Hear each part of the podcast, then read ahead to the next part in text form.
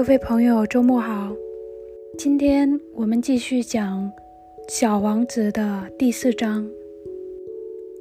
我还因此了解到另一件重要的事实，就是他老家所在的那个星球几乎比一座房子大不了多少。这倒并没有使我感到太奇怪。我很清楚，除地球、木星、火星、金星这几个我们已经命名的大行星以外，还有成百个别的星球，它们有的小得很，就是用望远镜也很难看见。当一个天文学家发现了其中一个星星，他不会给它起名，而只是给它一个编号，例如他可能会把它称作三二五一小行星。我有确切的理由认为小王子所来自的那个星球就是小行星 B 六一二。 这颗小行星仅仅在一九零九年被一个土耳其天文学家用望远镜看见过一次。他在一次演示中向国际天文学家代表大会展示了他的发现，但由于他所穿的土耳其服饰，所以没有人相信他所说的。那些大人们就是这样。然而幸好，为了小行星 B 六一二 的生育，土耳其的一个独裁者制定了法律，他的人民都要穿欧式服装，否则就处以死刑。一九二零年，这位天文学家穿了一身非常时尚优雅的服装，重新做了一次论证。这一次，所有人都接受了他的报告。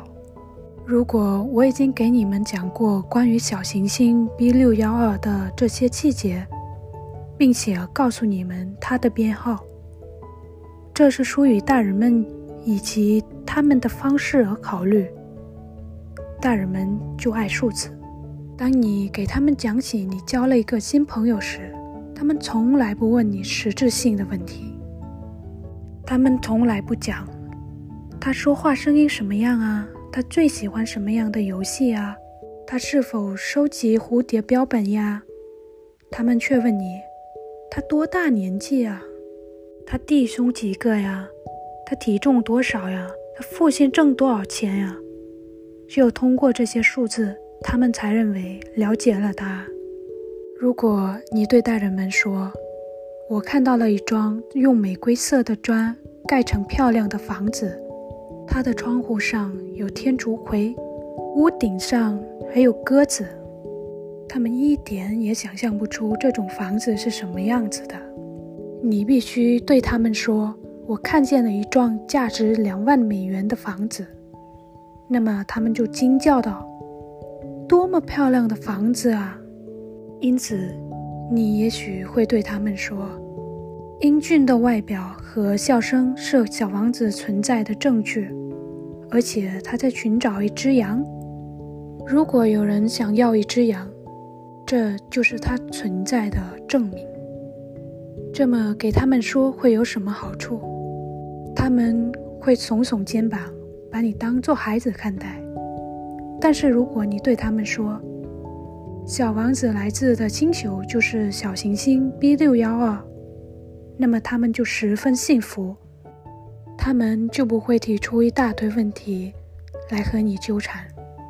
他们就是这样的，我们千万不要因此而跟他们作对。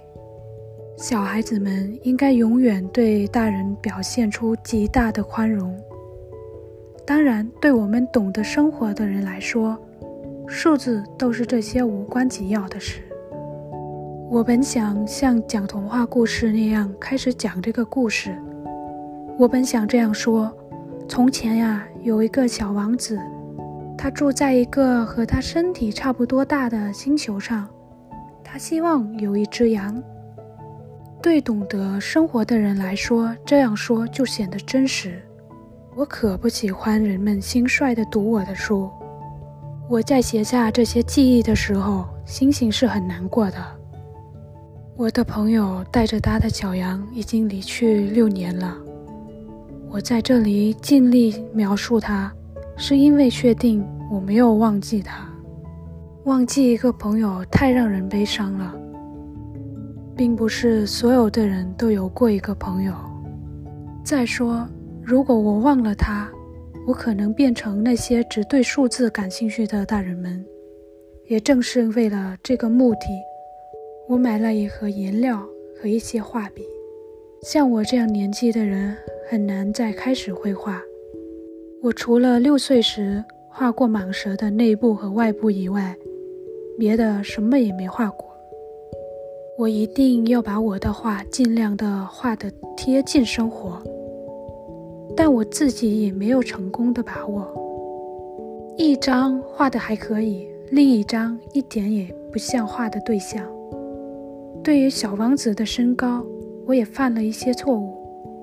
在一个地方，小王子画得太高，另一个地方又画得太矮。对他衣服的颜色，我也拿不准。于是我就尽力地摸索着，一会好，一会坏。我希望能画得差不多就行。我也可能在某些重要的细节上，我也犯错了，但是有些事情不是我的错。我的朋友从来没有给我解释任何事情，他可能以为我同他一样。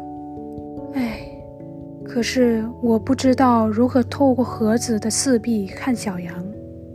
或许我有点像那些大人们吧，我一定是变老了。好了，各位朋友，小王子的第四章到此结束，我们下次再见。